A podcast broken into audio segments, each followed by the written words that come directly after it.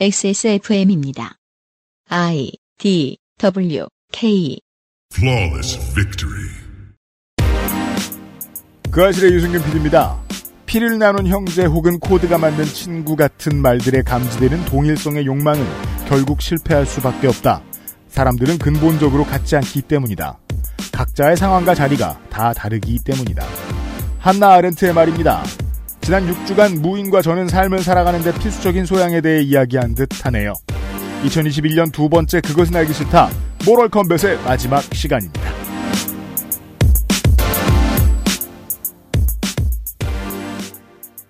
윤세민 에디터가 지금은 앉아 있습니다. 네, 하지만 광고를 말씀드리고 사라질 거라서 지금은 할 말이 없네요. 그것은 알기 싫다는 hand wash와 오리연속도 역시 빅그린, 반려세제 깨끗한 생각, 이탈리아에서 온 케이크 라 파스티체리아, 실천하는 사람들을 위한 노트북 한국 레노버에서 도와주고 있는 그것은 알기 싫다 광고를 짧게 들으신 다음에 모럴 컴뱃 마지막 시간 확인하시죠. 확인하시죠. 오래 걸린다고 화내면 안 돼요.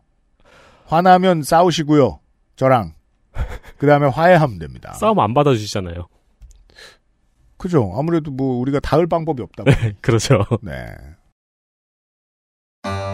왜 그렇게 흘려 왜 나이 40에 먹는 대로 그렇게 흘리는 거 그리 흔한 거고 우리 딸은 또 어떻고 아침 먹은 거 점심 먹은 거 꼼꼼하게도 그려놔 그리고 어찌나 활발한지 엎어져서 피가 나도 울지도 않아요 레깅스 무릎에 핏자국 없었으면 자빠진지도 모르고 핏자국 그거 잘 지워지지도 않아 내가 무슨 빨래방도 아니 얼룩도 무슨 수를 이거 대체 어찌해야 돼? 다른 생각하지 마세요. 오직 깨끗한 생각. 숨은 데엔 반려세제 클리빈.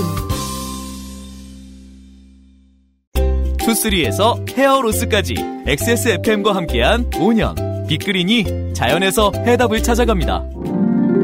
Big Green 건강한 변화의 시작 빅그린 헤어케어 시스템 오늘날 찾아볼 수 있는 가장 완벽한 비즈니스용 노트북 싱크패드 T 시리즈. 지금 바로 액세스몰 전용 특가로 구매하세요. Lenovo for those who do.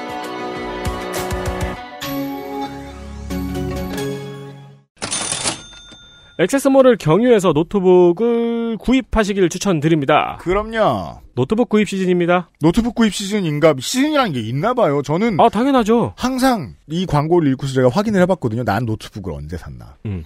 주로 8월 말쯤에 샀더라고요. 그게 왜냐면 이제 유, 유, 어렵게 확인했다. 유피디님의 노트북 구입 시기에는 노트북이 너무 비쌌고요. 그랬나 봐요. 네.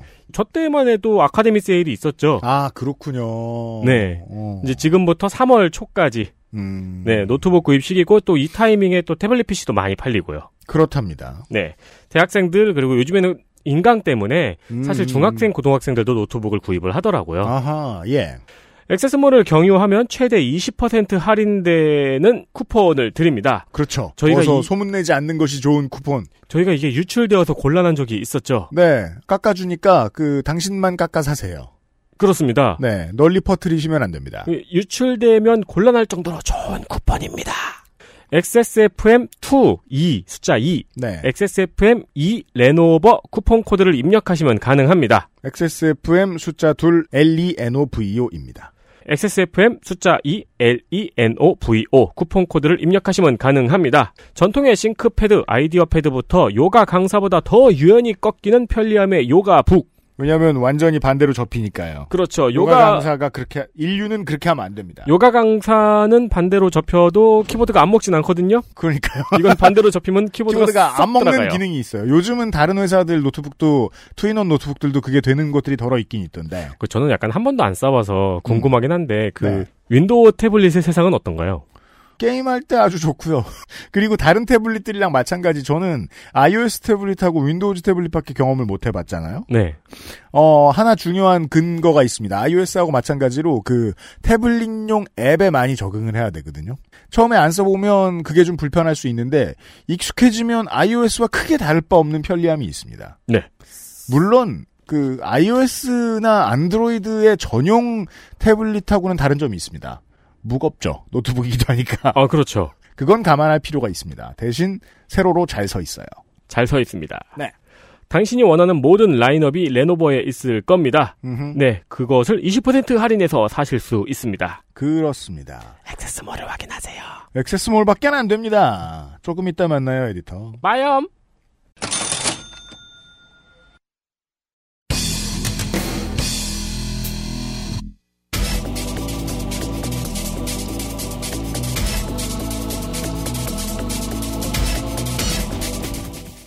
싸우면서 얻는 교훈.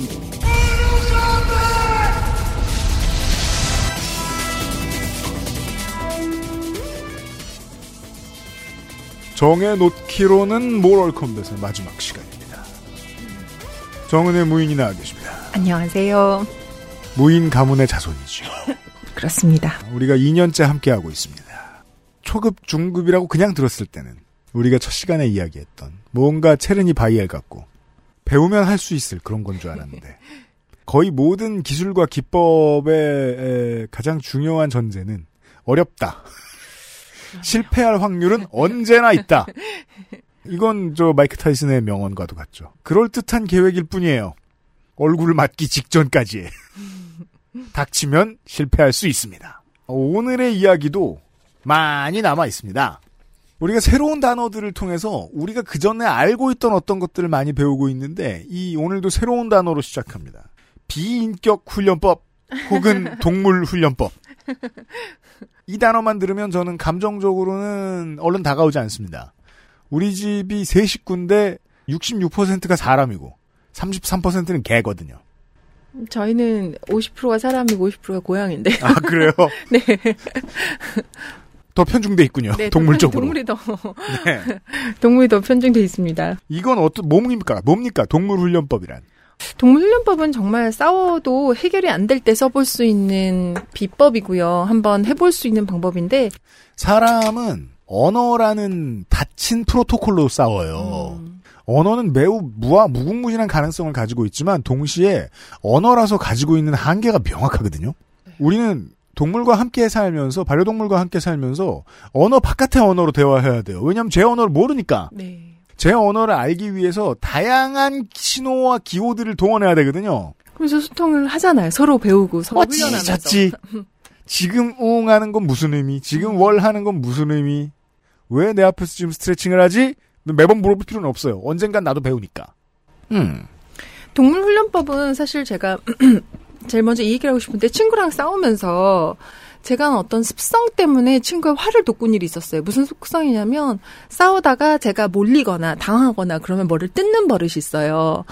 어, 뭐, 뭐 옷에서 보풀을 뜯는다거나 친구 옷에서 보풀을 뜯는다거나 싸우고 있는 와중에 어, 덮고 있는 담요 보풀을 뜯, 뜯는다거나 그러면 친구가 더 화를 내는 거예요. 전 제 지인 중에 그런 습관 제일 무서운 거 가지고 있는 사람이 어, 뭐 어떤 거요? 유리창을 닦아 닦기 시작해요. 아유, 잘 닦기 시작해요.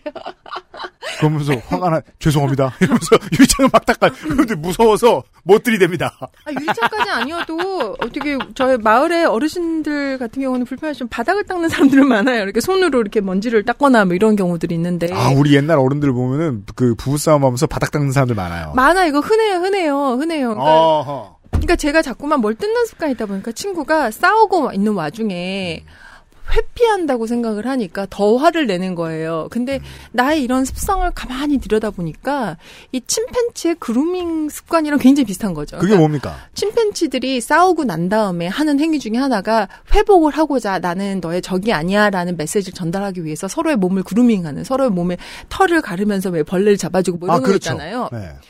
제가 하는 행동이 그랑 되게 비슷한 거예요. 친구야 화내지 마 이거를 말을 안 하고 아. 뭐 몸에 붙어 있는 뭐 털을 뜯어주고 싶다거나 보풀을 뜯고 싶거나 이런 욕구가 있는 거예요. 그러면서 그러니까 지지난 시간 사례로 얘기, 얘기 할 것 같으면 회복을 시도하는 건 맞는데 회복 시도하는 시도하는 타임이 너무 빨랐군요.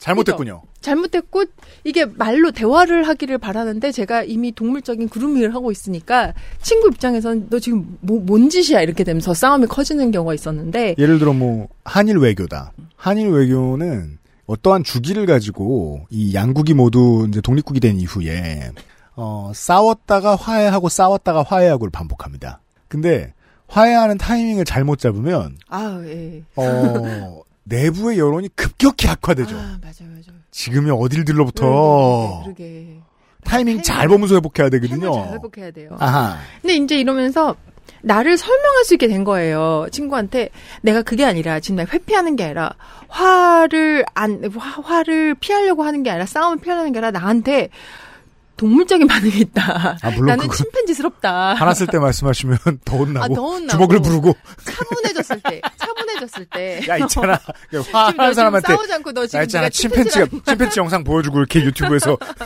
이거 하는 건데 말이야.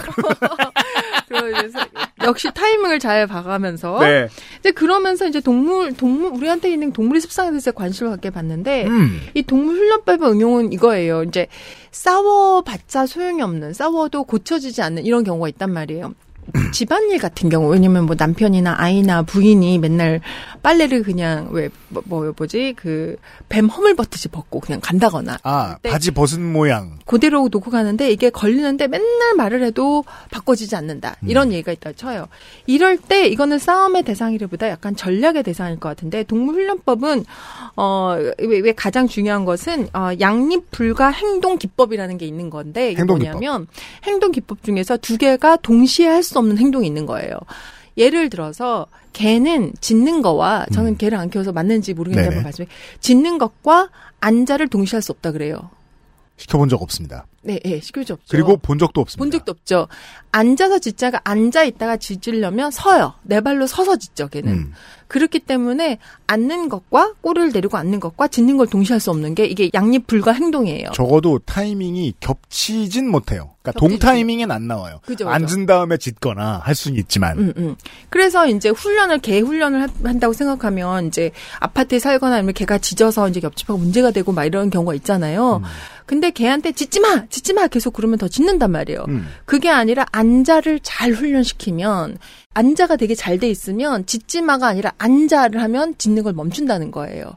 이게 양립 불가 행동을 시키는 건데 그럼 짖지 마가 아니라 앉아를 시키면 짖는 걸 멈추는 거죠. 음. 이런 것과 마찬가지로 사람들한테도 양립 불가 행동이라는 게 있어요. 다른 행동 하나를 더 개입시키는군요. 개입시키는데 이걸 그 개입을 하면 다른 행동 못 하는 거예요. 예를 들어 뭐 부부가 싸우고 있어요. 음. 근데 그 타이밍에 가스 점검 검침원이 오시면 네. 싸우는 것과 동시에 못해요. 동시에 못 해요. 물론 좋은 예는 아닙니다. 내가 싸울 때마다 가스 검침원으로 따로 연락드릴 수는 없는 노릇이거든요. 근데 그런 일들이 있어요. 싸움이 그냥 멈춰져 버리는 상황들이 있는데 저는 이제 전 자꾸 할 수 없는 것만 떠오르네요. 바퀴벌레가 나오면 싸움을 멈추게 됩니다. 그렇죠. 그렇다고 바퀴벌레 필요할 때마다 헤이 조 이러면서 바퀴벌레를 불러올 수는 없습니다. 하지만 이런 이런 방법이 있는 거죠. 저 이제 청소년 아이들하고 상담하거나 이제 치료 치료적인 상황에서 많이 쓰는 건데 애들이 막 화가 나고 음. 막 지금 싸움이 일어나기 직전 이고 막 갈등 상황이고 지금 놔뒀다가는 큰일 나기 직전이에요. 네. 이때 하는 행동 중에 하나가 뭐냐면 뭘 떨어뜨려요. 뭘 떨어 야저 좀 주워줘. 그러면 대부분은 그냥 아무 생각 없이 주- 줍거나 고개를 숙이거나 그 방향을 바라봐요. 떨어진 순간. 왜냐면 인간의 특징 중에 하나가 뭔가 날아가거나 뭔가 떨어지거나 하면 그거에 주의를 주의를 어 주의 집중을 하게끔 되어 있거든요. 그러니까 갑자기 일어나는 것에 주의가 확 바뀌는 거죠. 그걸 이용하는 건데 싸우고 있다라는 것은 되게 감정이 고조되고 있는 상황인데 그때 갑작스러운 어떤 일이 벌어지는 거예요. 그 갑작스러운 일은 뭔가 날아가거나 뭐가 떨어지거나 큰 소리가 나거나 그러면 그곳으로 어 그것을 쳐다보거나 죽거나 하게 되는데 그러면 싸우고 있던 그 에너지가 멈춰버리는 거죠. 이것도 쉽진 않을 거예요. 제가 근무했던 부대에는 군공항 옆에 있었습니다. 음. 그래서 무슨 안 좋은 일이 생기고 막 이랬다가도 비행기가 지나가죠. 음. 그럼 나 거길 보고 있어요. 이제 지휘관의 입장에서 보면 군기가 풀어졌죠. 예. 예. 보게 돼요. 이게 뭐랄까요. 신병의 입장에서는 갑자기 나타나는 자극이라 음. 감정 상태가 풀어질 수 있어요. 네.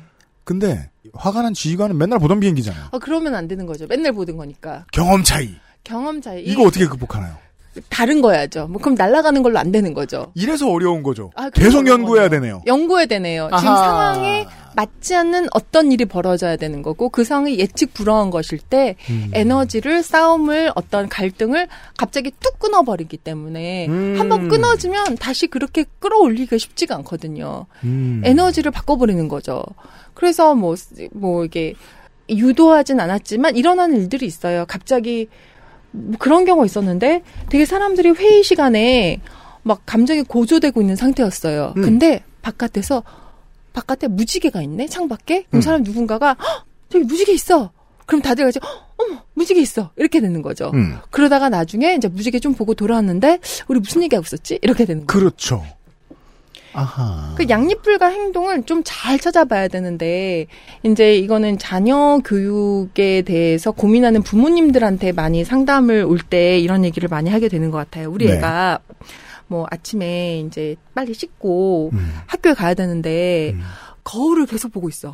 예를 들자면 그렇죠. 그런 얘기가 있어서 거울을 계속 보느라고 지금 빨리 씻고 입, 입장 취하고 나가야 되는데 뭐 아이도 늦어. 어른도 그런 습관이 있는 사람 그런 습관 있죠. 있는 사람 있죠. 예. 그러다 보니까 계속 늦어져. 그러니까 짜증이 나. 화를 내. 그러니까 음. 이게 이제 계속 그 패턴이 바꿔 사이클이 되는데 사이클이 반복되는데 저한테 데리고 와서 얘한테 거울 보는 습관을 없애게 해달라는 거예요. 음.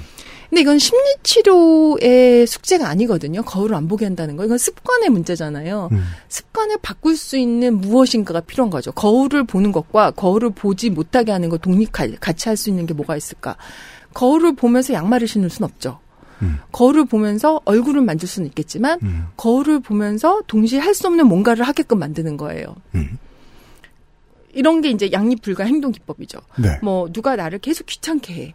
귀찮게 하면은 그 귀찮게 하는 것과 그 사람이 좋아하는 무엇을 동시에 할 수가 없기 때문에 그 사람이 좋아하는 것을 준다거나 음. 책에 나왔던 예는 이런 예예요. 남편이 이제 부인이 요리를 할 때마다 부인 남편이 와가지고 옆에서 뭐라 뭐라 그런데 이게 굉장히 귀찮은 거예요. 부인 입장에서는 음.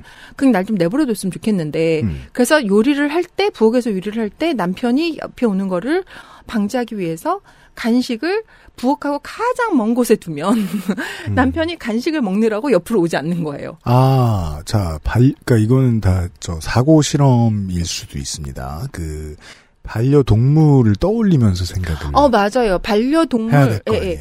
동물 훈련 기법에서 배운 것들이에요. 어떻게 하면 어 돌고래를 춤을 추게 하고 사실 돌고래를 춤추게 하면 안 되는데 음. 돌고래 춤추게 하고 예, 물- 예, 도- 돌고래 저기 사육하면 안 됩니다. 하지만 네. 네, 그런 기법이에요. 어떻게 사자로 하여금 동그란 불 속을 들어가게 하냐. 뭐 이런 음. 것들이 어 이거를 안 하고 저를 할 수밖에 없는 상황을 만드는 것이 이제 동물 훈련 기법이고요. 음. 또 하나는 최소한의 강화 기법이라는 게 있는데 강화 기법. 강화 기법. 강화는 이제 누군가가 내가 원하는 거를 행동을 하면 칭찬해 주는 거예요. 잘했다 그러고 뭐 상을 주고 어 뭐 동물 훈련할 때 그렇게 하죠. 뭔가 조금 잘하면 그때마다 이제 생선 한 마리 준다든가 뭐 이런 식으로 한다는 건데 이게 이제 익숙하지 않은 분들한테는 쉽게 말해 조작, 매니퓰레이션 이런 좀 부정적인 느낌으로 들릴 수 있는데 다시 처음에 무인이 들려주신 사례로 돌아와야 돼요. 평생 출근할 때마다 바지를 팔자로 벗어서 납작하게 만들어 놓고 나가는 사람이 있어. 그리고 이 사람한테 무슨 기법이라도 써가지고 해결을 해야 될 거 아니에요. 그런 상황에 쓰는 겁니다. 왜냐면 난 10단계까지 올라가니까. 그리고 싸워봤자 해결이 안 되는 것들. 왜냐면 음. 감정 문제가 아니라 습관 문제이거든요. 이건 습관과 음. 패턴과 어, 평생 쌓아놓은 어떤 것들이기 때문에 이것은 마음을 움직이는 것이 아니라 습관을 바꿔야 되고 행동을 바꿔야 되는데 이때는 행동을 바꿀 수 있는 전략이 따로 있는 거고 그때 반려동물에게 하는 것은 보상과 강화죠. 보상과 강화죠. 당근과 채찍인데 우리는 더 이상 채찍은 쓰진 않아요. 당근만 쓰죠. 당근을 쓰는데 잘못 아, 아. 쓰면 저 20년 전에 대학 다닐 때만 해도 채찍 기법도 많았어요. 어 옛날에 많이 심리학 교재 중에. 아니죠. 몇 년 전까지만 해도 채찍 기법을 선호하는 경우들도 많았어요. 아니 깜짝깜짝 놀라는 거예요. 저는 심리학과 수업을 들으면서 음. 아동학과 수업을 들으면서 막 구속 몇 초 동안 막 이런 거 어, 가면 그런 거 있었어요. 세상에. 저게 뭐야? 맞아요. 이러면서 이제는 채찍 기법을 쓰지. 않아요. 아. 강화 기법을 쓰죠. 강화 기법을 쓰는데 여기서 이제 강화 기법이라는 것은 우리가 같이 사는 사람과 평화롭게 공존하기 위해서 쓰는 건데 음. 문제는 내가 무엇을 강화시키는지 모르는 경우들이 있는 거예요. 음. 원하지 않는 행동 패턴을 강화시키는 부분이 있, 는 데 그걸 조심해야 돼. 예를 들자면? 예. 뭐, 아, 자꾸만 또 이해가 떠오르는데, 엄마가 나한테 공부하라 그러진 않았는데, 막, 너 공부해! 그랬더니 청소년 자녀가 막 짜증을 낸다 쳐요. 음. 그러면서 부모 생각하는, 아니, 쟤는 왜 공부하라 그러면 공부해야지. 공부를 하기만 하면 짜증을 내냐? 음. 할 텐데 사실 짜증을 강화시키는 방법을 쓴 거거든요. 그래서 공부해라는 단어를 들으면 짜증이 나는 이 패턴이 어, 학습된 경우인 거예요. 그러니까 내가 싫어하는 사람이 자꾸 나랑 사귀자 그러면 그 말을 들을 때마다 치고 싶을 거예요. 그러죠, 그러죠. 그러면서 이제 점점 이게 자동화가 되면서 반복은 늘 위험합니다. 위험화가 위험해서 내가 사실 원하던 거는 그것이 아니었는데 원하지 않는 것을 강화시키는 경우가 있어요. 반려동물을 다시 생각해 보면 저 얼마 전에 페이스북에서 이 얘기를 듣고 정말 빵 터졌는데 고양이를 키우는 사람이 개처럼 고양이를 훈련시키고 싶었던 거예요. 그래서 네. 손 하면 손을 얹으면 어, 먹이를 주는 이거를 훈련 계속 시켰는데 어느 순간 보니 고양이가 나를 훈련시켰다는 거예요. 네. 먹이를 먹고 싶으면 간식을 먹고 싶으면 손을 내민다 내밀더라는 거죠. 그렇죠. 무슨 말이냐면 사람이 동물 훈련시킨 게 아니라 동물이 사람을 훈련시킨 예, 거예요. 고양이는 더 유능한 협상가죠. 고양이는 그럴 수 있어요, 진짜로. 그럴 네. 수 있는 거죠. 그런 것처럼 내가 어떤 행동을 하게끔 하고 싶다라고 하지 만 음. 사실 원하지 않는 거를 하게끔 만들어 놓고는 쟤는 왜 저러지? 이런 경우가 있다라는 거죠. 강화 보상은 실패하기 쉽네요. 매우 쉬워요. 그래서 나 이거를 어떻게 보면 매니플레이션이라고 볼 수도 있겠다고 하시지만 정말 사랑과 정성과 어, 예리함이 없으면 쓸 수 없는 기법이기 때문에 정말 사랑과 정성이 가득한 관계에서만 섬세하게 쓸 수 있기 때문에 모르는 타인을 이런 식으로 하기는 쉽진 않아요. 다시 어, 바지를 납작한 원통 모양으로 벗어놓는 우리 집 식구로 돌아와 보자고요. 음. 저희 집에 그런 게 있다는 게 아니라 네. 어, 이런 사람이 언젠가부터 그 행동을 하지 않으면 음.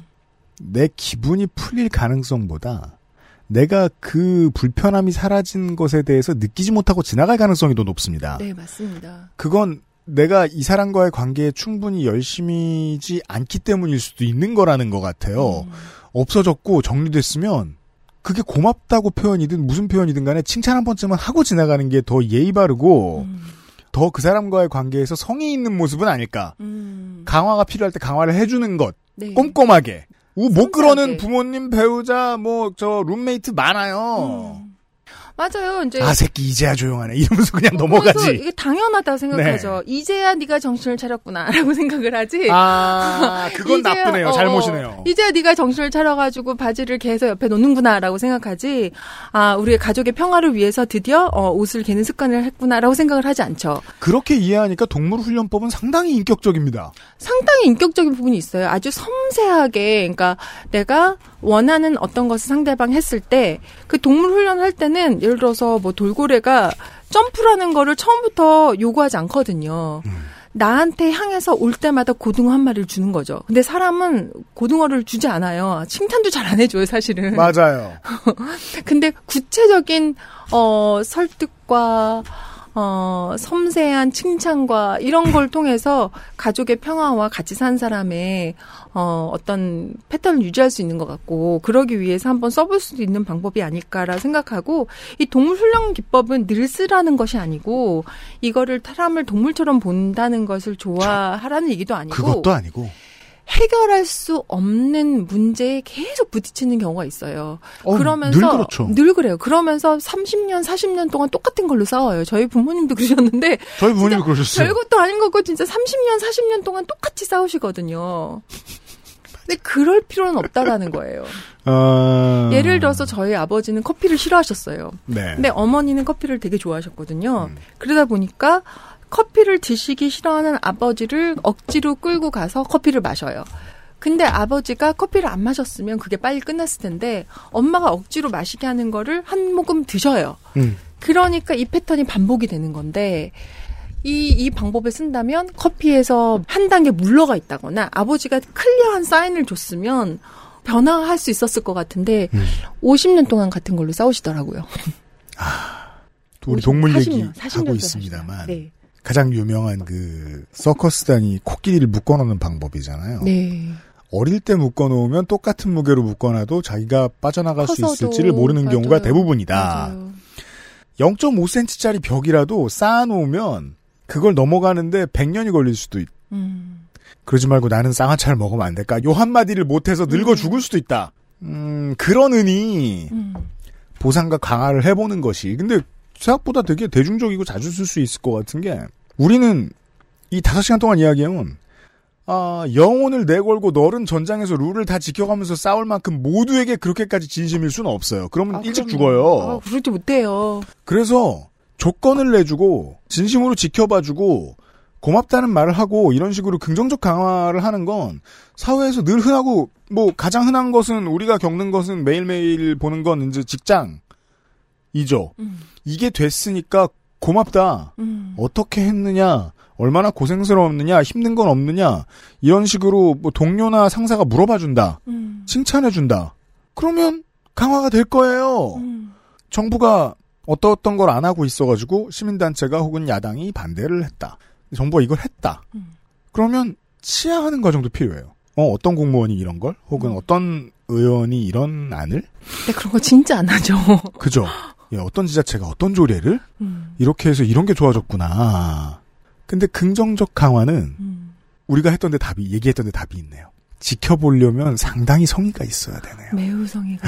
세상에 이런 게 바뀌다니 고마워라. 근데 그건 진짜 고마운 일인데, 음. 고마운 거 알아보려면 꽤나 열심히 여, 야 돼요. 음.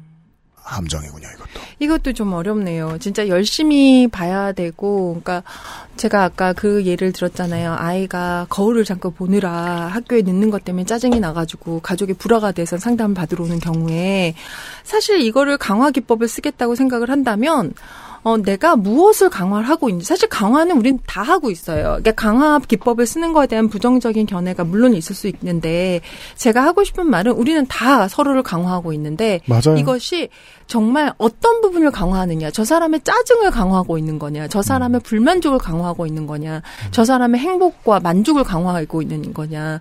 그럼 우리가 선별적으로 할 수 있을 것 같은데 안 하는 이유는 그냥 바뀌었으면 좋겠는 거예요, 상대방이. 맞아요. 그냥 좀 그만뒀으면 좋겠고, 내 맘대로 했으면 좋겠고, 맞아요. 내가 원하는 대로 했으면 좋겠는데 왜 쟤는 안 하냐 이러면서 싸우는데 열심으로 갖고 정성을 갖고 들여다 본다면 왜 내가 아무것도 안 하는데 저 사람이 내 마음대로 내가 원하는 대로 해야 되는가를 생각해 볼 수도 있죠. 음. 고등어 한 마리라도 줘야 될 거 아니에요. 나는 계속 불평불만인데, 음. 왜 저쪽이 먼저 바뀌기를 나는 희망하고, 혹은 계속 떠들고 있지? 계속 떠들고 왜 안 바뀌냐고 불평 불만과 나중에는 막 화를 내고 억울해하고 막 이러는데 그러네요. 긍정적 강화더러 매니플레이션이라고 할 수 없는 게, 그렇게 말할 사람들은 평상시에 부정적 강화를 일삼고 앉았네요. 아마 그럴걸요. 부정적 강화를 굉장히 많이 하고 있을 거예요. 내가 화를 내므로써 또는 짜증을 내므로써 어, 상대방한테 미치는 영향이 분명히 있는데 음. 화가 싸움을 한다는 것은 내가 상대방이 미치는 영향, 그 사람이 나한테 미치는 영향을 까놓고 보는 거거든요. 네. 근데 까놓고 보지 않고 너는 왜 내 마음대로 내가 원하는 대로 내 나의 욕구를 충족해 주지 않니라고 혼자 일방적으로 화를 내고 있다면 음. 어 뭔가 강화를 하고 있을 거예요. 그리고 제가 아는 그런 사람들은 보통, 아까 말씀드린 대로, 해결되면 또 지나가요. 해결되면 지나가. 그럼 해결되면 당연하지. 그러면 또 자기 간성대로, 다음번에 모트집 자치 그거 찾고 있습니다. 어, 그러죠, 그러죠, 그러죠. 만족 못하다 일찍 죽어요. 그 본인이 불행해요. 네, 맞아요. 사람들은 당연히 내 맘대로 안 되고요. 나도 내 맘대로 안 돼요. 그래서 좀 적극적으로 뭔가 해보는 그런 방법을 한번 제안해 봤습니다. 오늘의 두 번째 어, 새로 배울 단어는 축지법입니다. 네. 축지법. 왜 이런 걸 집어넣으셨습니까? 어, 저 일단 무, 무술 용어를 굉장히 아, 좋아하고요. 그, 그러게 말이에요. 네. 정말 어디 쓰- 어디 쓸 수 있을지 막 그 호시탐탐 기회를 노렸고요. 네, 이 책에서 보시는 대로입니다. 이게 흰띠로 들어가서 검은띠로 나옵니다. 네, 힌트로 나와서 검티로 나오고 도장에 들어가가지고 일단 일단 도복부터 메고 네. 싸우고 그 다음에 정중하게 인사하고 그 싸움판을 나오는 이 순서를 갖고 있기 때문에 축지법을 언제 쳤을까 되게 어, 기회를 노렸죠. 네. 왜냐하면 이 책에서 이렇게 소개하고 있거든요. 싸움의 기술에서 최고의 정수 가 축지법이랍니다. 아, 네. 축지법은 어, 이런 부제를 갖고 있어요. 이도 저도 아닌 다른 곳으로 간다. 싸우다가 많은 거예요. 싸우다가 다른 프레임으로 가는 것인데 프레임의 변화, 그러니까 내가 보는 어떤 관성, 내가 갖고 있는 믿음, 내가 갖고 있는 패턴 이것을 넘어가 버리는 건데 이건 음. 정말 고수의 길인 것 같아요. 자, 이걸 제가 이해하면 성공했다 하겠습니다. 제가 이제 축지법에 대해 생각해 보면 이 이 책, 이 싸움의 기술 책에 저한테 영감을 끊임없이 주는 저희 아버지 무술 진정한 무술인이 생각이 나는데 아버지가 진짜 최고셨어요. 그래서 어, 어, 부부 싸움을 하고 있는데 엄마가 막 화를 내고 있어요. 아빠한테 막 이렇게 와다다다 하고 있는데 아버지는 엄마를 지그시 쳐다보다가 네. 갑자기 눈꺼풀을 이렇게 뒤집어서 보면서 눈에 희나를 쳐다보시는 거예요. 갑자기 이게 무슨 일인가 싶잖아요. 음. 그래서 아빠가 엄마 눈을 가만히 보다가 손을 앞뒤로 보고 하시면서 하시는 말씀이 여보 간이 좀 안 좋구나. 우리 간에 좋은 것 좀 먹자 이러시는 거예요. 그건 닥터 하우스가 할 말. 어, 저 아버지 이게 약간 뭐 무술과 침술 뭐 이런 걸 하셨기 때문에. 예.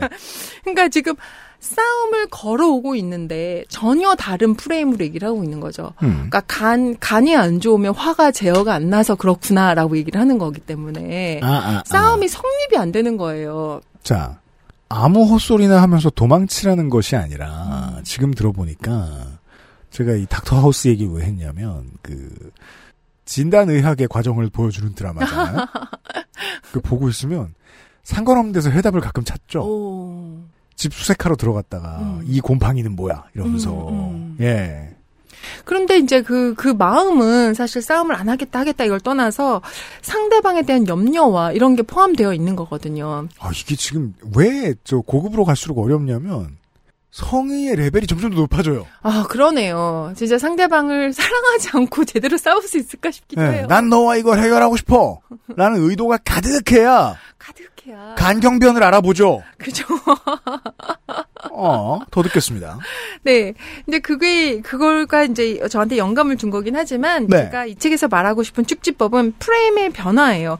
사실 우리는 내가 바라는 세상을 쥐어 잡고 살고 있기 때문에 지금 코로나 시기도 마찬가지지만, 내가 익숙하지 않은 것이 일어났을 때, 아, 상황이 바뀌었구나. 지금 룰이 바뀌었구나라고 생각하는 것이 아니라, 왜 내가 익숙한 이 세상의 룰이 더 이상 적용되지 않지? 라면서 당황하고 화가 나고 그럼요. 복잡하게 여겨요. 그러니까 지금은 어, 사회부 기자들이 속이 편하죠. 온 동네에서 마스크 왜 안 써야 왜 써야 되냐고 성질내는 진상들이 그 동네마다 하나씩 다 나오니까 이 사람들 기사만 써도 하루가 배부르거든요. 돌아가면 쓸 건데. 왜 내가 원하는 대로 세상이 안 굴러가지? 에서 이 질문에 대한 답을 찾기 위해서 어딘가를 또 파보고 하는 것이 아니라 아이고 승질나. 음, 그냥 승질 나요. 음. 내가 원, 내가 알고 있는 익숙한 것이 더, 더 이상 들어먹지 않을 때. 그럴 때 붙잡고 있는 것을 놓고. 네. 이 챕터를 쓰면서 들었던, 떠올랐던 이미지는 이제 절벽인데, 절벽에 우리가 서 있고, 절벽에 땅이 무너지고 있어요. 음. 그러면 뛰어내려야 되는데, 뛰어내리지 않고, 왜 내 땅이 무너지고 있지? 라면서 이제 머리 싸매고 고민하는 상황인데, 음. 그럴 때 뛰어내려야 되는 거죠. 음. 근데 뛰어내릴 때 착지할 곳을 알고 뛰어내리는 건 아니에요. 근데 뛰어내릴 수밖에 없는 상황이고 지금 내가 붙잡고 있는 걸 놓지 않으면 나는 이 무너지는 것과 같이 무너질 수밖에 없는 상황이 될 때. 내가 시각 분석이 좀 되는 사람이야. 땅을 딱 봤더니 생존 확률은 17%입니다. 이렇게 써 있어요. 음. 그럼 다른 상황은 어디 있지? 다 빵이래. 음. 그럼 그땐 뛰어내려야죠. 뛰어내려야 되죠. 근데 앞에 뭐가 있는지 뛰어내렸을 때 착지할 곳이 있는지 없는지 사실 몰라요. 음.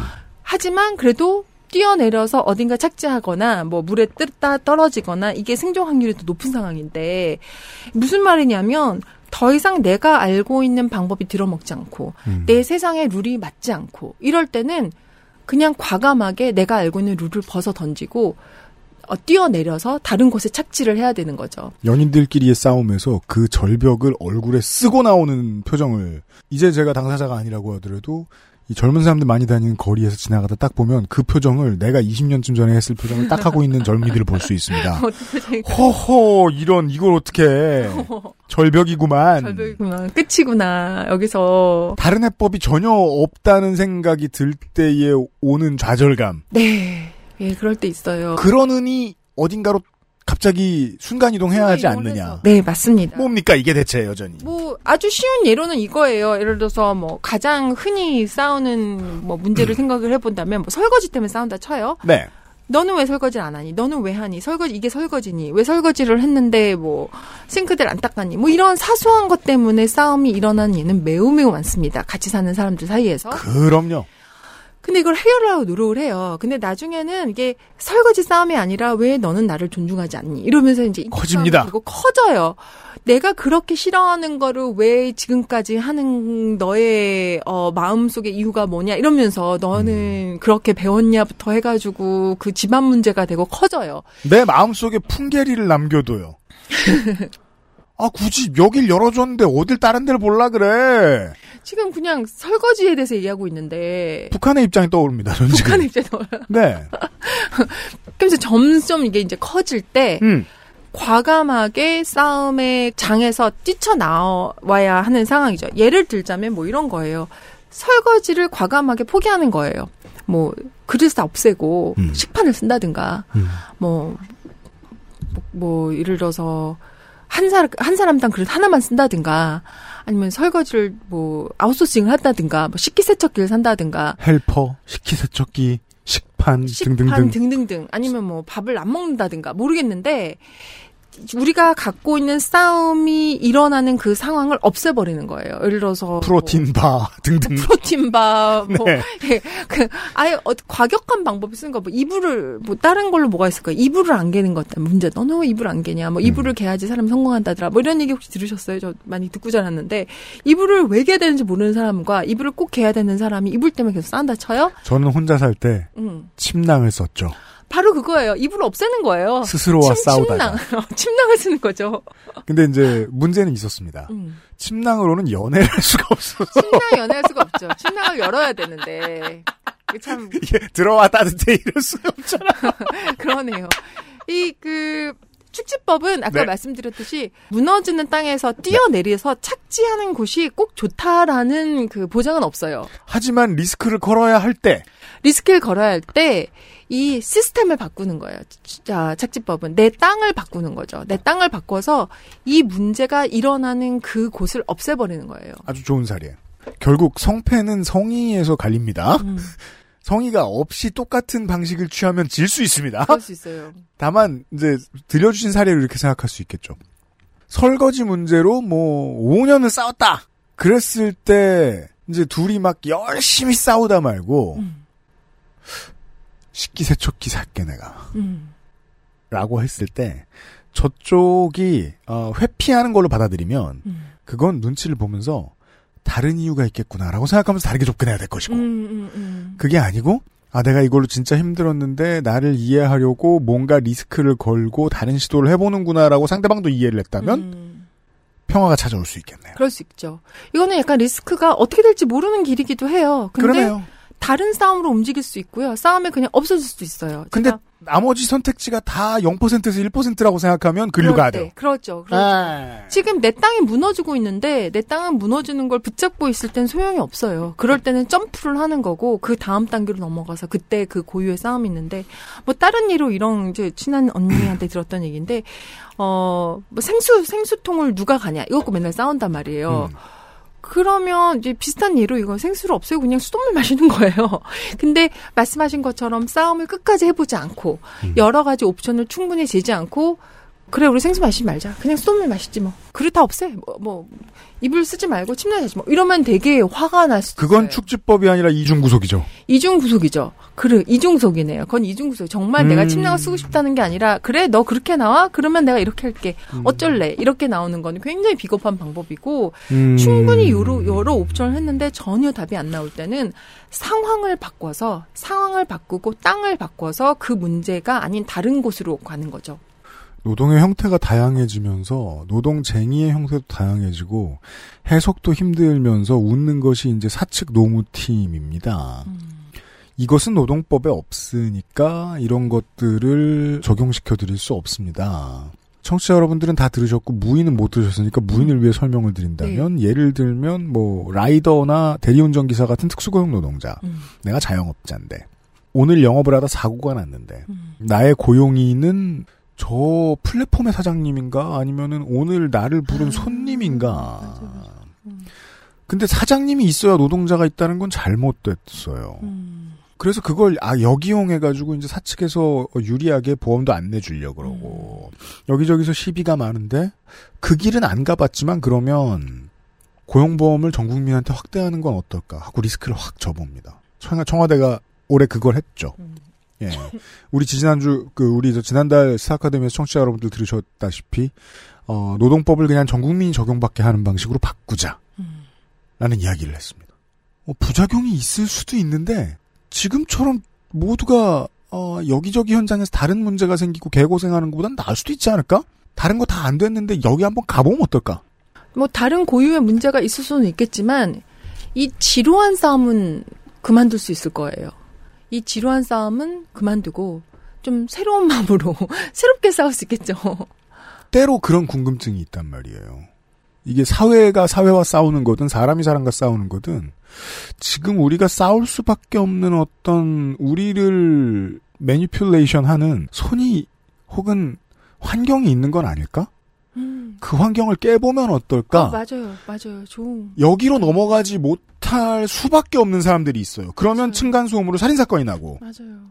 주차 문제로 폭력사고가 발생합니다. 주차장을 뭐 늘리는 공사를 합시다라고 집주인하고 얘기를 한다든가 집주인한테 항의를 음. 한다든가 계약서를 새로 쓴다든가 근본적인 원인을 한번 해봅시다. 멀리 돌아가 봅시다. 음. 근데 멀리 돌아 안 가죠. 왜? 나는 그만큼 내 집을 사랑한다거나 내 주차 공간을 사랑하지 않거든. 그렇죠. 충분한 성의가 충분히 부족하다. 성의가 부족하고 또 나와 너의 문제로 국한돼서 얘기하니까 너 때문에 내가 화가 나고 나는 너 때문에 이렇고 이런 식으로 계속 집중이 되니까 그게 더 시스템을- 쉽네요. 그게 더 쉽죠. 시스템을 바꾸는 게 훨씬 더 어려워요. 네. 시스템을 바꾼다는 것은 너와 나가 좀 합의해야 되는 부분도 있는 거고. 근데 어떤 문제 앞에서는 시스템을 바꾸는 것밖에 답이 없는 경우들도 많이 있고요. 아까 예에서 거울을 뭐 너무 오래 봐가지고 계속 뭐 늦어서 갈등이 생긴다? 거울을 없애버리는 방법도 있어요. 세면대 위에 거울이 있으니까 문제인 거지. 근데 거울을 쳐다보지 말라가 아니라 거울을 안 보게 하는 방법도 있는 거고, 환경을 바꾸는 방법도 사실 가장 빠른 변화를 일으키는 방법이긴 해요. 전세에서 신혼집이 전세였어요. 저는 이제 그때 그것은 알기 싫다가 한 주에 한 번인가 두 번밖에 방송을 안 했고 널널했어요. 집에서 살림을 충분히 할 수 있었어요. 근데 저녁을 해놔도 아내가 늦게 오니까 밥이 식어요. 네. 퇴근하는데 한 시간에서 한 시간 반이 걸리니까 녹초가 돼 있어요. 네. 일찍 잡니다. 네. 이렇게 살다 보면 싸우기도 자주 싸울 수 있을 것 같고 싸워도 답을 못 낸 채로 피곤해서 잘 것 같아. 맞아요. 피곤하니까. 그, 그 고민을 몇 개월간 하다가 냈던 답은 월세를 내도 좋으니까 회사 근처로 가자. 였거든요. 네. 그리고 그 문제는 실로 아무 일도 아니었던 것처럼 해결됐던 그죠. 기억을 가지고 맞아요. 있어요. 맞아요. 좋은 예예요. 그때 제가 그렇게 설득했었거든요. 어, 이러이러한 문제, 피로, 뭐, 뭐, 지하철에서의 피로, 뭐, 어쩌고저쩌고 나쁜 음. 일들, 그것 때문에 생길 수 있는 스트레스, 이거를, 어, 반전세로 가서 이 정도 월세로 막는 건 아주 좋은 소비다. 음. 이렇게 설득했었거든요. 네. 다른 나쁜 일이 생겼을지도 모르죠. 아주 운 좋게 안착했어요. 음. 아하, 기억났습니다. 그런 그런 좋은 예예요. 사실 이게 어 상황을 바꾸면은 그 이 전 상황에서 있었던 모든 것들이 그냥 다 한꺼번에 다 사라지는 이게 이제 축지법의 아 방식이고 축지법은 위험이 있고 네. 어, 어디로 갈지 모르고 하지만 지금 상황을 탈피할 수 있는 그런 방법이라고 생각되고 창의적인 아, 능력이 조금 필요한 것 같아요. 창의적이어야 돼요. 왜냐하면 음. 어떤 싸움에 임할 때 우리는 너가 죽거나 내가 죽거나 내가 이기건 네가 이기거나 이런 이 양립적인 싸움을 계속 하게 되는데 축지법인데도 그렇고 다른 여러 방법도 그렇고 이 양립이 아닌 다른 방법을 생각하는 방법이거든요.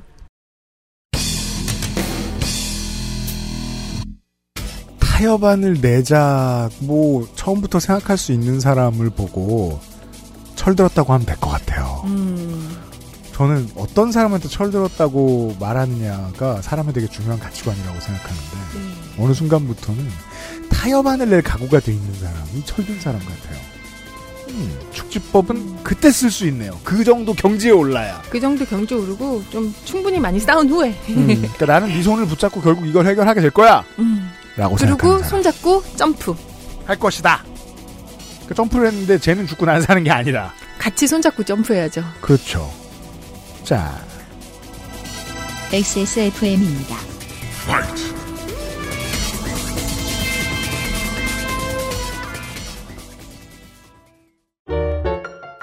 낯설은 만큼의 기대감. 이탈리아에서 온 케이크 라 파스티체리아. Maestro il pasticcere, la pasticceria. 지루성 두피염이라 가렵고요. 머릿결은 푸석푸석하니 엉겨붙어요. 게다가 이젠 머리카락까지 많이 빠지니까 너무 불안한 거 있죠? 샴푸 아무거나 쓸 때는 이미 지난 것 같고 좋다는 거 많이 써봤는데 글쎄요. 뭐 없을까요? 빅그린 헤어로스 샴푸요. 구스베리 추출물로 모근을 더 건강하게 자연 유래 성분으로 자극 없는 세정력 뛰어난 보습 효과와 영양 공급까지 Big Green 이젠 탈모 샴푸도 Big Green hair loss 샴푸 글로벌 판매량 number one 노트북 브랜드 Lenovo에서 gaming 노트북을 제작한다면 프로게이머를 위해 최적화된 Legion Y 시리즈를 XS몰에서 확인하세요. Lenovo for those who do.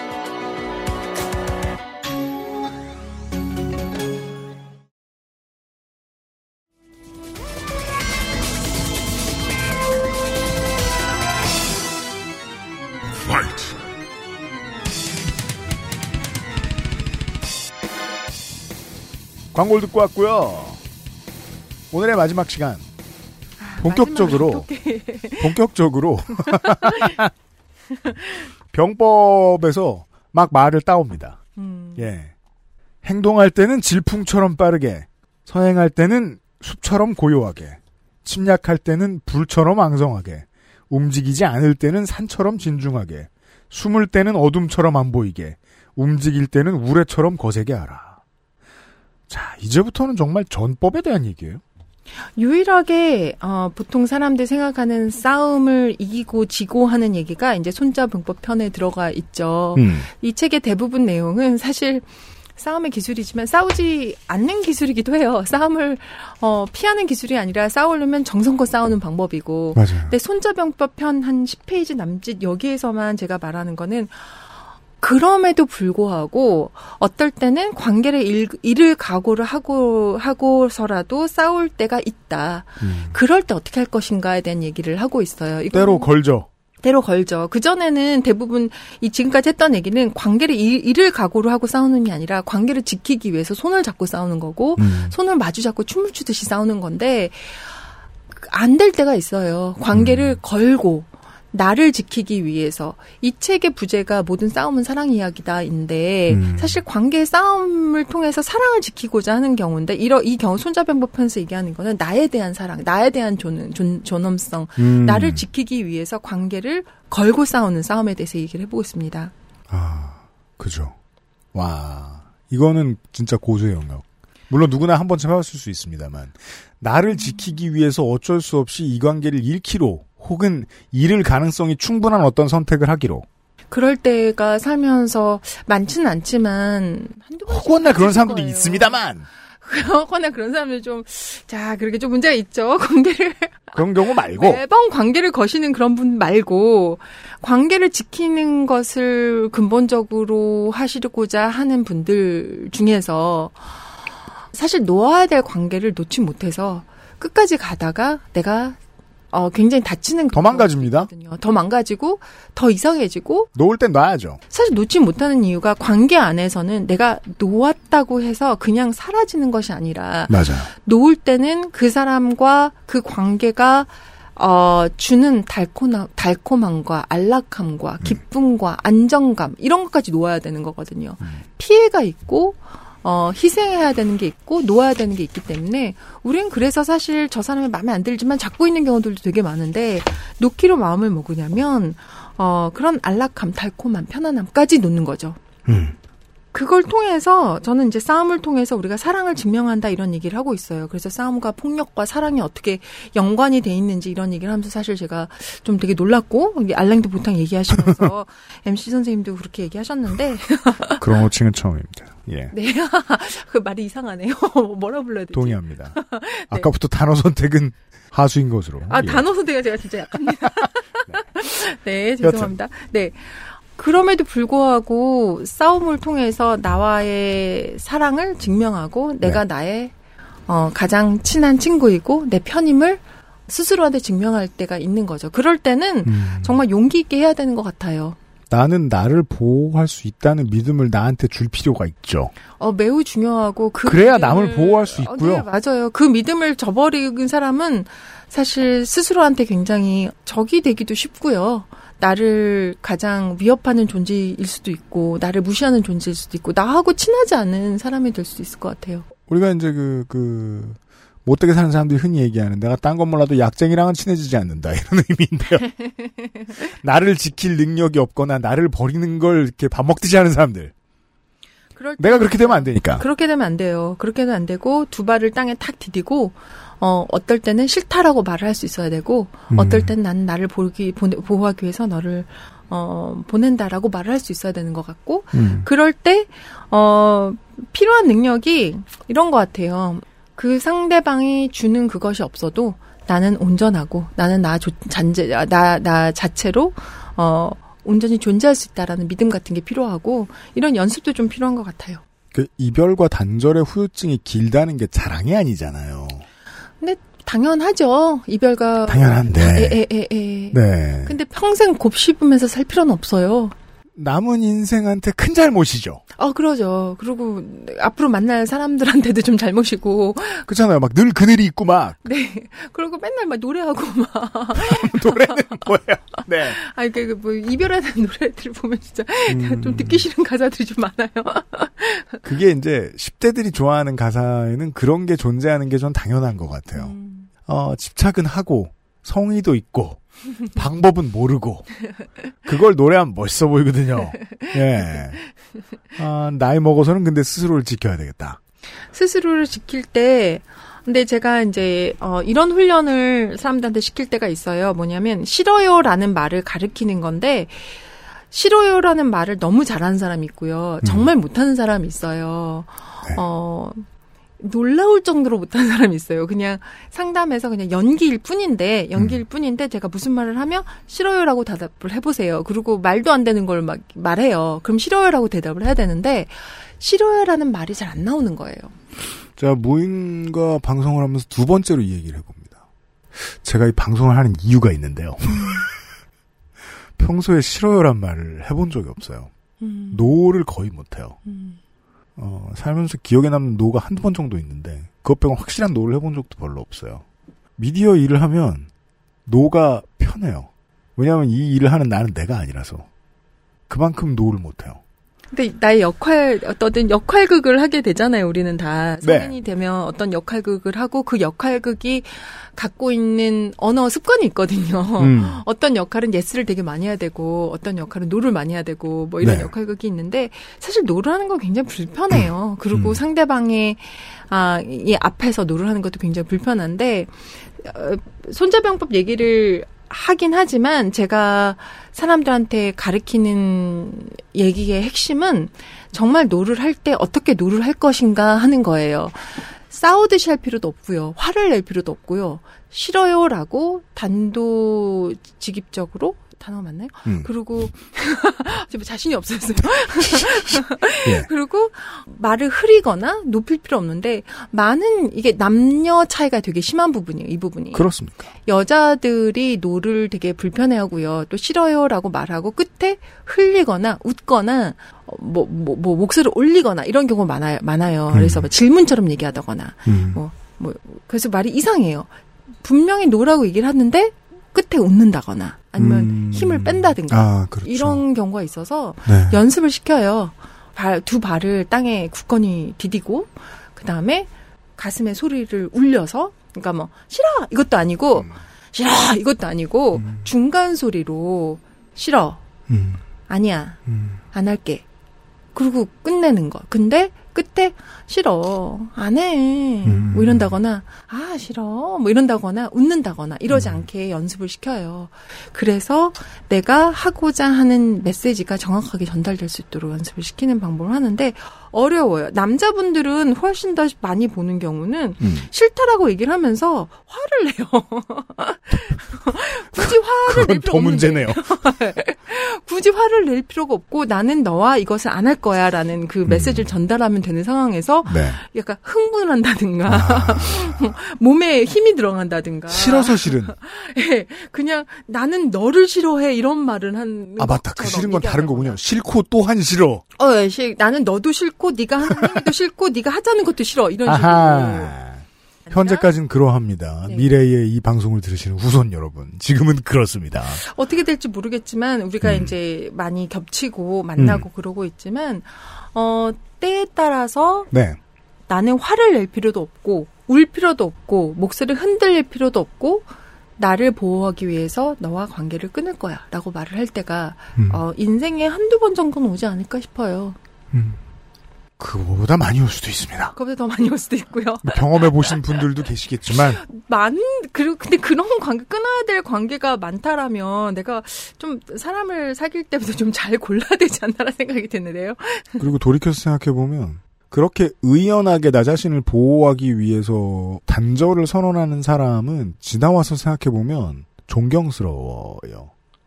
물론 내가 덜, 철이 덜 들었다면 아직도 생각하면 부하가 치밀어 오르고 지가 뭐가 잘났다고 이렇게 생각이 들겠지만 반대로 저는 스스로를 그래- 잘 지켰구나 나로부터. 그래 본 적이 있는데 몇 년 전에 네. 굉장히 독특한 경험이었어요. 그러니까 단절하겠다고 선언을 하고 네. 단절을 했는데 음. 그 순간 내가 그 사람과 어, 관계를 유지하기 위해서 관계를 어, 좋게 하기 위해서 예. 보냈던 모든 에너지가 나한테 다시 돌아오는 듯한 느낌이 들었어요. 음. 굉장히 멋있는 경험이었어요. 저한테는 물론 그 사람한테는 좋았을 리가 없겠지만 그렇죠. 근데 이거는 몇 년 동안 노력을 했던 관계고 처음부터 뭐 싸웠거나 이런 것이 아니라 굉장히 정성 들인 관계였고 마지막에 그 힘을 거둬들이고 음. 그것을 내 몸으로 다시 흡수하는 이런 과정 같았 기 때문에 내가 나를 지켰고 내가 내 편이었고 내가 나 친구였구나. 그 우리가 꽤 많이 놓치는 게 그건 것 같아요. 이 1인칭 시점에서 보이는 게 너밖에 없다 보니까 너를 위주로 헤어짐을 생각하는 거예요. 근데 실제로는 나를 걱정하면서 해보면 이게 경우에 따라 좋은 일인데 저도 그런 경험했던 기억이 나네요. 아 이거 지금으로서는 가장 좋은 선택이구나. 예. 이것도 다 확률 싸움이겠습니다만 아니었을 수도 있지만 아닐 수도 있지만 그래도 노력을 해본 결과이겠죠. 노력을 하지 않고 싸워보지 않고 그렇게까지 가지는 않는 것 같고 충분히 노력하고 충분히 싸우고 나서 내가 나를 지켜야 되는 싸움을 해야 될 경우는 나를 지켜야죠. 너무나도 유명한 손자병법의 대목 중에 두 가지 정도를 어, 들 수 있는데 이 책 안에서 너무나도 유명한 이야기입니다. 그게 뭐 전략가든 정치인이든 뭐, 뭐 직장에서 뭐 그 열심히 일하는 사람들이든 누구든 정말로 나 자신에 대해서도 알고 상대방에 대해서도 아는 사람들은 잘합니다. 승률이 극히 높습니다. 근데 이 실패한 관종처럼 보이는 사람들은 상대는 아는데 나를 모릅니다. 그래서 승률이 절반이에요. 근데 승률이 절반이니까 흥행은 돼요 또. 그래가지고 인기는 있어요.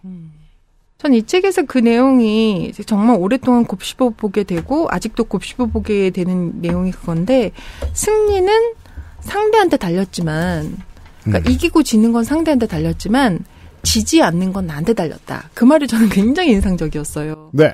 뭐 남의 책 독후감처럼 말씀하세요. 아, 네, 남의 책 독감 맞습니다. 그 손자병법을 그렇죠. 네. 손자병법은 정말 정말 싸움의 기술 안에도 들어가 있습니다. 네, 예, 예. 네. 손자병법의 내용이 나오는 얘기인데 스포츠에서 아마 그런 경우 많을 거예요. 정말 고수들끼리 싸움, 정말 금메달리스트끼리 싸움을 보면은 음. 내가 잘해서 이기는 것이 아니라 상대방이 실수해서 이기는 거거든요. 49대 51로 지면 뭐 울 수도 있죠. 음. 그때 울 때는 아직 경기의 감정에서 빠져나오지 못했을 때에 나오는 인데 그게 아니고 그 감정을 빠져나오면 또 기분 좋아하죠. 네. 최선을 다해서 나온 최선을 49대 다했으면. 51이니까. 네, 최선을 다했으면 그러죠. 근데 1대 99로 지면 내 탓이 크죠. 그죠? 네. 그 단판 경기가 아니더라도 시즌을 치르는데 똑같은 프로들끼리 어, 올해 꼴찌를 했는데 내년에 리빌딩이 될 것 같은 팀이 있습니다. 음. 답이 안 보이는 곳이 있는가 하면 완패하는 건 내 문제. 그래서 그 요즘은 이제 그 관람 문화에서 레드넥이 이제 승질을 내고 욕을 하는 그런 모습은 많이 사라졌어요. 2000년대까지만 해도 많았어요. 근데 그 본인이 패배자라는 느낌을 지울 수가 없었거든요. 이제 옆자리 옆에서 응원을 하는 팬의 입장에서 야, 저 팬은 스스로 계속 패배하고 있네. 자기가 사랑하는 이 스타들을 보러 와가지고 저도 결국은 가장 많이 기억에 남는 문장은 그겁니다. 이기는 건 뭐 내 운이 많이 따르는데. 그러죠. 네. 지는 건 내가 관리할 문제. 지는 건 나한테 달렸고 패배는 내 영역 안에 있네요. 네, 패배는 내 영역에 있고 싸우려고 작정을 한다면 음.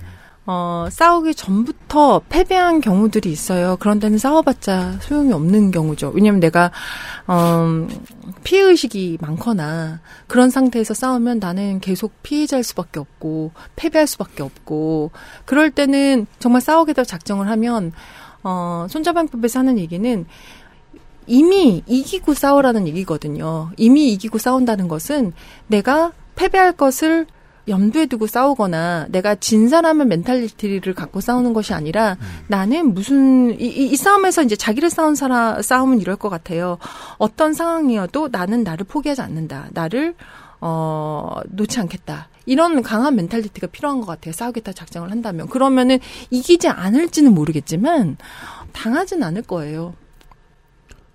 싸움을 좋아하는 사람은 저는 없다고 믿습니다. 무인의 말씀처럼. 그럼에도 불구하고 아드레날린 정키처럼 보이는 사람들이 있어요. 네. 그냥 싸워야지 하고 달려드는 것 같은 사람들이 있어요. 그런 사람들의 문제는 병장기가 준비가 안 돼 있어요. 네, 암호가 없어요.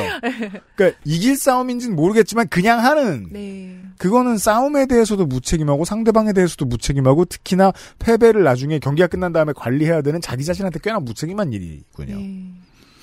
관계에 굉장히 무책임한 거죠. 우리가 관계 내 싸움을 다루고 있기 때문에. 이 문장은 보자마자 이해가 됐어요. 싸움은 다 이겨놓고 하는 거다. 음. 참, 이 세상 사는 이야기를 어떻게 6시간 동안 이렇게 했는지 모르겠습니다. 야, 6시간 했는데 참 많은 많은 것들이 남았다는 느낌도 들고 그러네요. 화합도 있고 어, 접근도 있고 아우라도 있고 단절도 있고 그렇습니다만 승패도 얘기했습니다만 끝인사 대신 끝인사를 겸하여 도망에 대해서 이야기를 하고 끝내보겠습니다. 마지막 이야기는 도망가는 겁니다. 네, 정 안 되면 도망가야죠. 도망가야 되는데 우리가 싸움에 대해서 이런 생각을 많이 해요. 싸움에 일단 들어가면 끝까지 싸우는 것이 옳다라고 생각을 하고 그리고 싸우고 있는 와중에 우리를 움직이게 하는 에너지가 이제 막 올라오기 시작하기 때문에 음. 물러서는 게 잘 안 되기도 해요. 음. 그럴 때 손자병법에 이어서 우리가 좀 영감 받을 수 있는 게 이 36개 네. 도망간다가 음. 아닐까 싶습니다.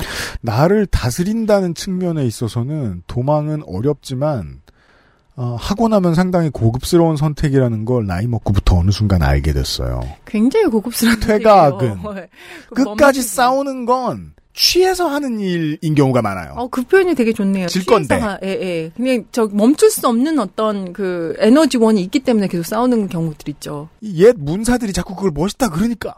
그리고 일단 싸우기 시작하면 멈추기 되게 어려운데 멈추게 하는 그 에너지가 더 많이 들거든요. 내가 앞으로 달려가고 있는데 그거를 뒤로 물러서게 하는 그게 훨씬 더 힘이 많이 들어가고 어우, 늙으면 늙으면 늙을수록 관성과 싸우기가 힘들어요. 제일 힘들어요. 그냥 관성 따라 하는 게 쉽기 때문에 가만히 맞아요. 있으면 계속 가만히 있고 싶고 움직이면 계속 움직이고 싶은데 움직이다가 멈추고 심지어 후퇴를 할 수 있다라는 것은 어르신이 산책을 멋있는 거예요. 어르신이 산책을 길게 하는 이유가 그거예요.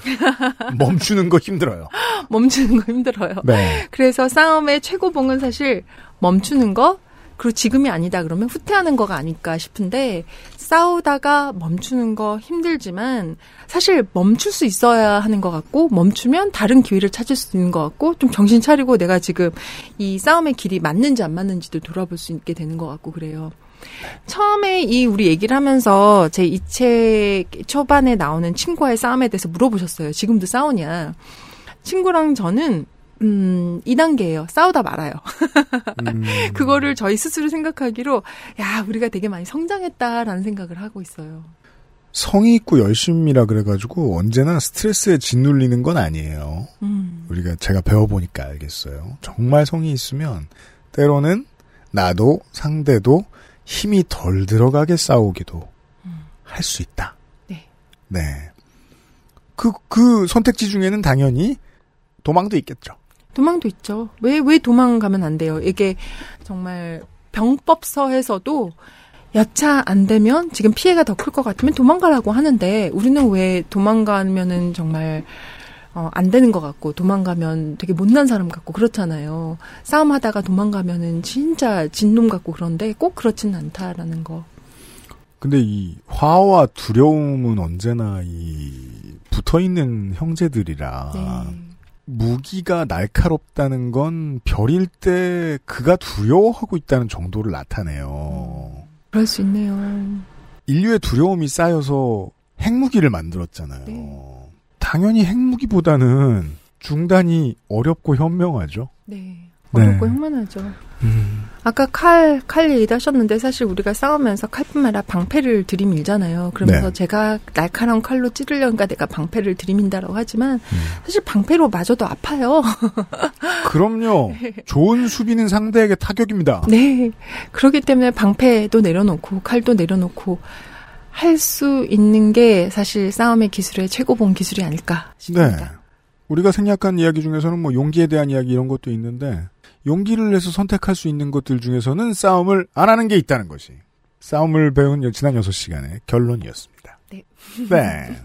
물론 뭐 모든 수칙을 다 지키면서 지금은 심지어 어 우리 XSFM 스튜디오에 아무도 없고 그 저랑 무인만 있는데 했어도 사실 원칙대로 하면은 제가 제주도에 가서 녹음했어야 되는데 요즘은 그것도 안 맞아요. 수도권 놈이 거기 가는 게 더 이상하니까 어, 욕먹어요. 아, 딱두 번 뵙고 최소 최소한의 시간을 들여서 최대한 많은 이야기를 하려고 애써 봤습니다. 음, 팟캐스트가 뭔지도 모르고 들어오셔가지고 정, 정말이에요. 네. 2년 동안 고생 많이 하셨습니다. 놀라셨죠? 그래도 청취자가 주변에 있어서. 네. 어, 정말 놀랐어요. 제그 알실의 친구들도 놀라운. 특징입니다. 네. 누구 한 사람을 콕 집으면 그 옆엔 그 알실 청취자가 있어요. 반드시. 그간 들어주신 여러분들 많이 감사드리고 본인 무인 본인도 그렇게 생각하십니다만 얘기한 게 절반도 안 돼요 그렇잖아요. 네. 지금도 팔고 있습니다. 싸움의 기술. 이거 부제도 검색 걸리나요? 모든 싸움은 사랑 이야기다. 어, 정은의 무인의 이름을 검색해 주시면 됩니다. 더 자세한 이야기들을 확인하실 수 있습니다. 어느 서점에서 사셔도 되고요. 엑스스몰에는 안 팝니다. 정은의 무인 2년간 수고 많으셨습니다. 2년이라 그러니까 굉장히 희한하네요. 네. 네. 뭐 이러다 갑자기 또 뵐 수도 있고 그래요. 네. 네. 고맙습니다. 연락 주고받죠. 안녕히 가십시오. 안녕히 계세요. XSFM입니다.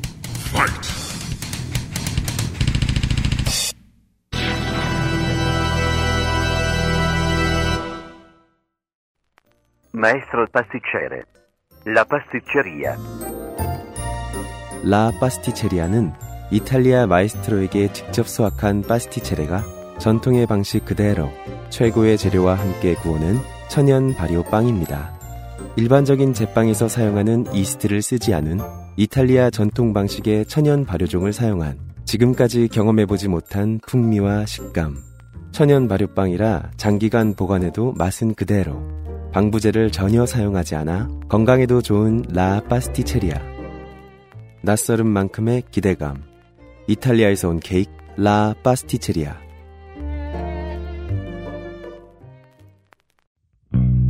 개발자가 직접 생산하고 개발자가 직접 답하고 당신의 삶이 조금 더 깨끗해질 수 있게. 진짜 청소를 하자. 반려세제 깨끗한 생각. 아스트랄 뉴스 기록실 뉴스 아카이브 2020년 12월 27일 정오 직전의 연합뉴스의 기사. 제목은 텅 빈 쇼핑몰. 서울 지역의 한 대형 쇼핑몰을 찍었습니다. 아, 정말로 썰렁해요. 음. 같은 날 오후 3시 지나서 나온 아시아 투데이의 기사. 복합 쇼핑몰 백화점에 인파 몰려 구멍난 방역. 서울 지역의 똑같은 대형 쇼핑몰을 똑같은 위치에서 찍었습니다. 정말요? 사람이 겁나 많습니다. 어떻게 똑같은 위치에서 찍을 생각을 했지? 예측되는 곳은 신세계 영등포점입니다. 다급하게 잘 보이는 문으로 들어갔을 때 타임스퀘어에서 사진 찍자라고 폼 잡으면 나오는 위치가 거긴가 봐요. 연합뉴스 기사 기자는 이 경제가 망해가고 있다는 메시지를 전달하기 위해서 일부러 백화점 오픈 직전 혹은 직후에 사람이 많기 어려운 타이밍에 촬영을 한 것 같아요. 이를테면 말로 하면 유도신문 같은 거죠. 아시아투데이 기자는 방역이 망해가고 있다는 메시지를 전달하기 위해서 사람들이 많이 들어왔을 때 촬영을 했던 것 같습니다. 이 두 기자 누구에게도 신뢰를 주기는 어렵죠. 어, 우리는 이제 이러한 NPC들의 움직임을 예측할 수 있습니다. 경제 지표가 올라가면 보도를 안 할 거고, 타국 대비의 방역 성과가 좋을 때는 피해 사례에 집중을 할 거고, 백신 접종이 빠르게 잘 이루어지면 백신 맞고 집에 가다 배탈이 난 10만 분의 1을 말할 거고요. 도움말을 얻기 위해서 안티백서의 인터뷰도 기꺼이 싣겠죠. 이 언론인 혹은 어, 여기에 지지를 보내는 시민들은 지금이 싫고 대안이 있다고 믿습니다. 그 믿음은 문제가 안 돼요. 그리고 이런 분들은 보통은 죽을 때까지 지금의 같은 태도를 고수한다는 게 독특한 점입니다. 자기들이 대안이라고 이야기했던 사람들이 실제로 집권을 해도 그들이 올바르지 않으며 대, 다른 대안이 있다고 말하죠. 근데 이런 분들이 사회에 대한 이해의 깊이가 얕을 때 대안으로 호출되어서 떠오르는 표상이 국내에서는 이인재, 정주영, 정몽준, 안철수입니다. 이게 좀 어렵습니다. 사람들이 생각하는 대안의 실체가 다 다른데 평균을 냈더니 바보가 나왔단 말이에요? 불만을 가진 모두가 다 바보이기 때문인가? 전 그렇다고 보진 않습니다. 그저 정치의 결과물이라는 게 적당히 높지 않은 수준 어딘가에서 합의가 이루어지는 지점 이라는 게 특성이죠. 그 특성 때문이라는 생각을 저는 합니다. 뉴스 아카이브 보시죠.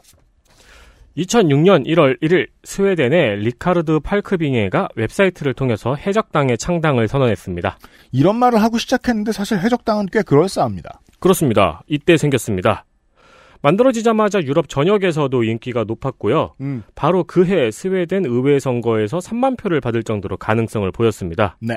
그리고 이어지는 뚜렷한 성장세를 보여줬어요. 음. 그리고 녹색당과 같은 국제정당으로 발전하기도 했고요.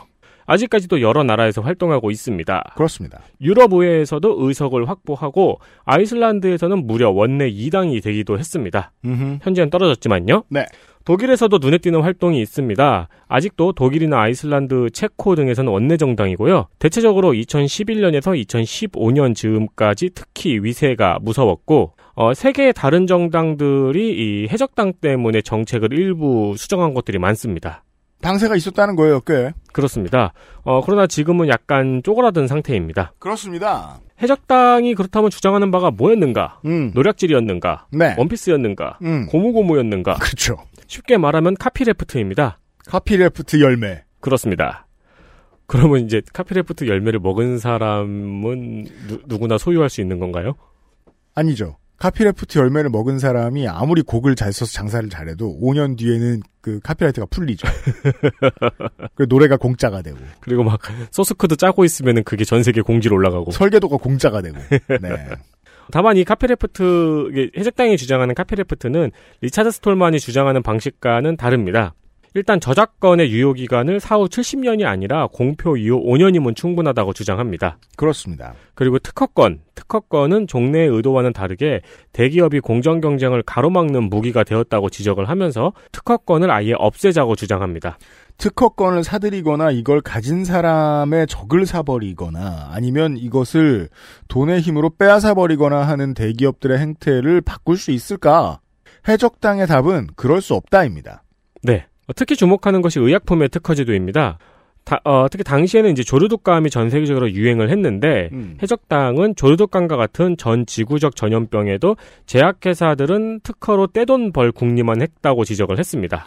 매우 고결한 이야기를 하는 사람들은 많습니다만 지금은 인류가 그 말을 할 수가 없습니다. 왜냐하면 백신 맞기 급하기 때문에. 네. 제약회사들이 아무리 못되게 굴어도 그거 가지고 뭐라고 못하죠 지금은 또. 그렇죠. 그런 상황인 거예요. 해적당이 걱정한 것은. 네. 근데 놀랍게도 이게 지금 코로나19 백신에 대해서는 어, 논의가 급하게 이루어지고 있죠. 네. 네. 이제 뭐 이 특허를 유예하자, 특허를 적용하지 말자는 논의가 국제사회에서도 있었고, 음.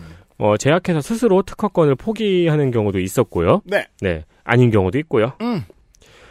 어, 여담으로 2010년도 이때쯤에 해적당이 특히 유명했었는데, 우리나라에서도 많이 뉴스가 나왔었죠? 음. 그래서 이제 국제적으로 크게 화제가 되었을 때, 한국의 해적당의 가능성을 점치는 기사나 오피니언 이제 이런 게 많았었어요. 네. 네. 그때 이제 한국의 해적당이 생긴다면 그 당수로 누가 좋을까라고 했을 때 주목을 많이 받았던 사람이 안철수 대표였죠.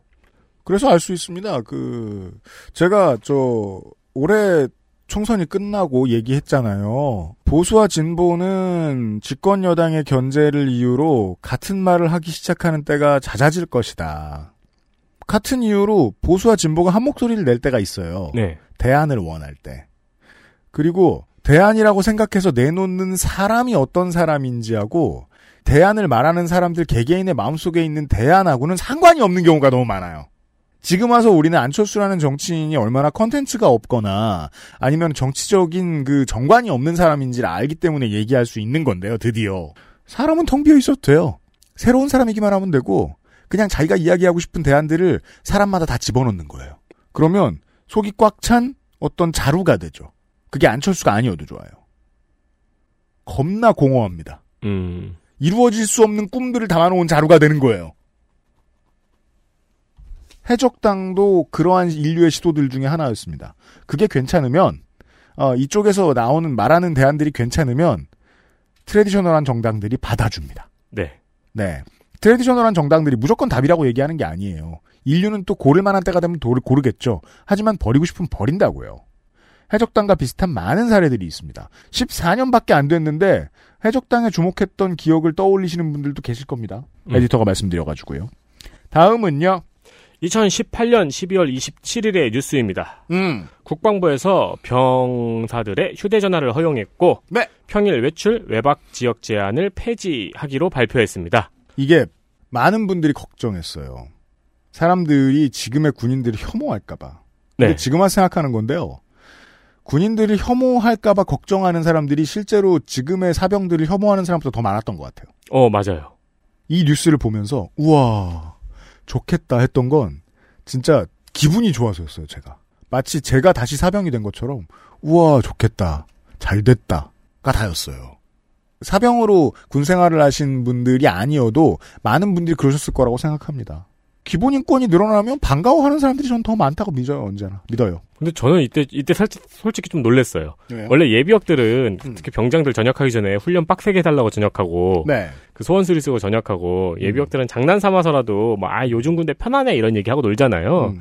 근데 이 기사 떴을 때 그 당시에도 댓글 뭐 커뮤니티나 기사 댓글을 보면은 많은 사람들이 아 그래 저렇게는 해줘야지 잘 됐네 저런 건 해줘야지 이런 식의 댓글이 줄을 잇고 있는 거예요. 네. 어, 내가 알고 있는 예비역 사람들이 아닌데 싶은 생각이 들어서 네. 좀 놀랬었어요. 사람들은 믿어도 됩니다. 네. 실제 시행은 몇 달 뒤에 됐고요. 처음에는 다소 놀랐었는데 이제는 익숙하죠. 그렇죠. 네. 특히나 이제 엄마 아빠들과 그 청년층 위주로 익숙하죠. 그렇죠. 사실 가장 안 익숙한 게 제 나이 또래들일 거고.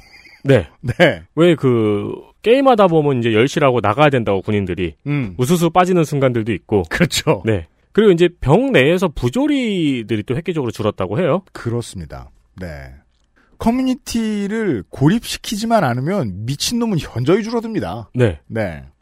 그 뭐 그런 얘기도 있었어요. 이렇게 막 와이파이나 데이터 셔틀이 될까봐 걱정이다. 음. 이런 지적도 있었는데 네. 다 그냥 무제한 쓴대요. 당연합니다. 당연하죠 생각해 보면. 네.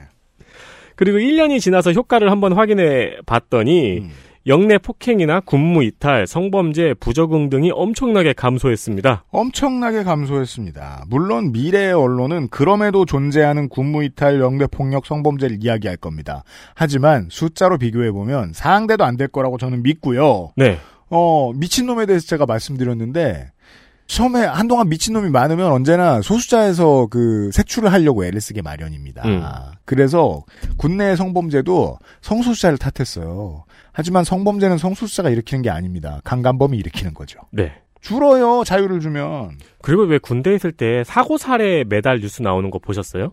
저희는 이제 그거 브리핑도 하고 사고 사례 뉴스도 나오고 통계치도 막 붙어 있고 그랬었어요. 음. 그러면은 이제 군대 갔다 오신 분들은 알 텐데 사고의 원인의 압도적인 1위가 애인이에요, 애인. 아, 맞다. 또 에디터는 GP라.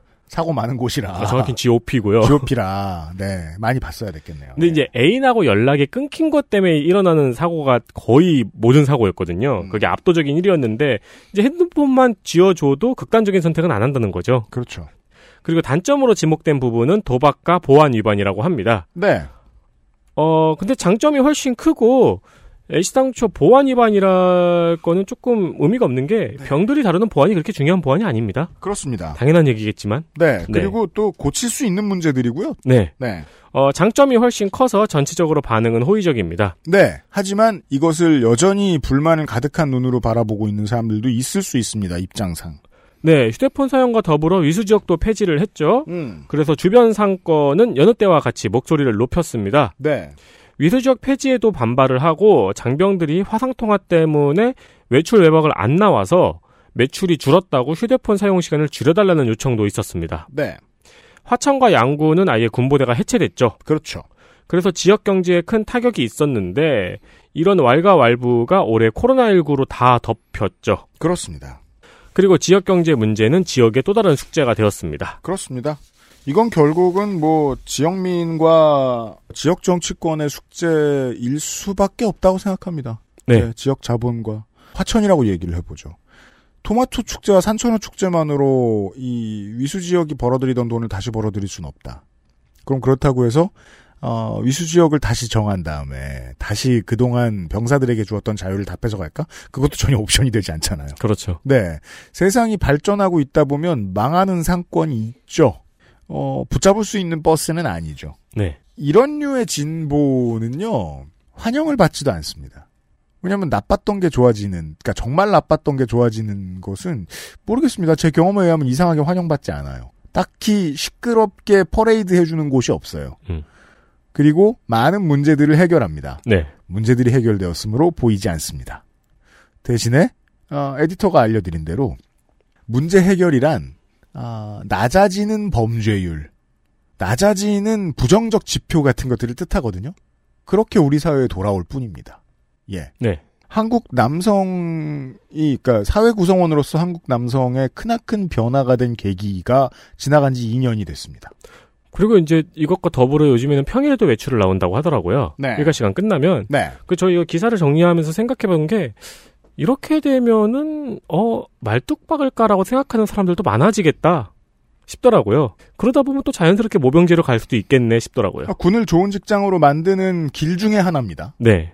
뉴스 아카이브였습니다.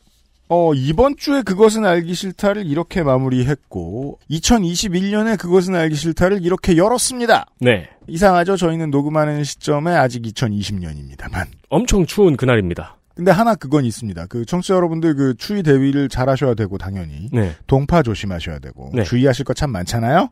그것만 되면, 저는 기분은 좋았습니다.